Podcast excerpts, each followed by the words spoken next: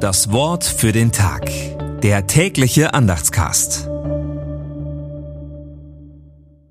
Montag, 6. November 2023. Belehrt mich, so will ich schweigen, und worin ich geirrt habe, darin unterweist mich. Wie könnten redliche Worte betrüben, aber euer Tadel, was tadelt er? Hiob 6, 24 bis 25, Gedanken dazu von Adrian Marschner. Wer aufrichtig redet, wird geliebt, heißt es im Sprüchebuch. Aber wie so oft widerspricht sich die Bibel in gewisser Weise selbst, wenn Hiob seinen Freunden vorwirft, ihren Tadel an den Falschen zu richten. Sie mögen recht haben mit dem, was sie sagen, nur weiterhelfen kann es Hiob in seiner Situation nicht. Das rechte Wort braucht stets auch die rechte Zeit.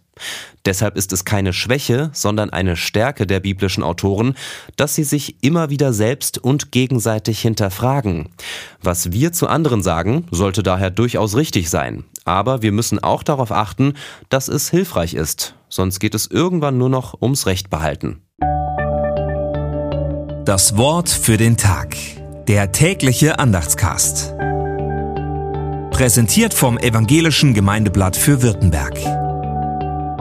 Mehr Infos in den Show Notes und unter www.evangelisches-gemeindeblatt.de.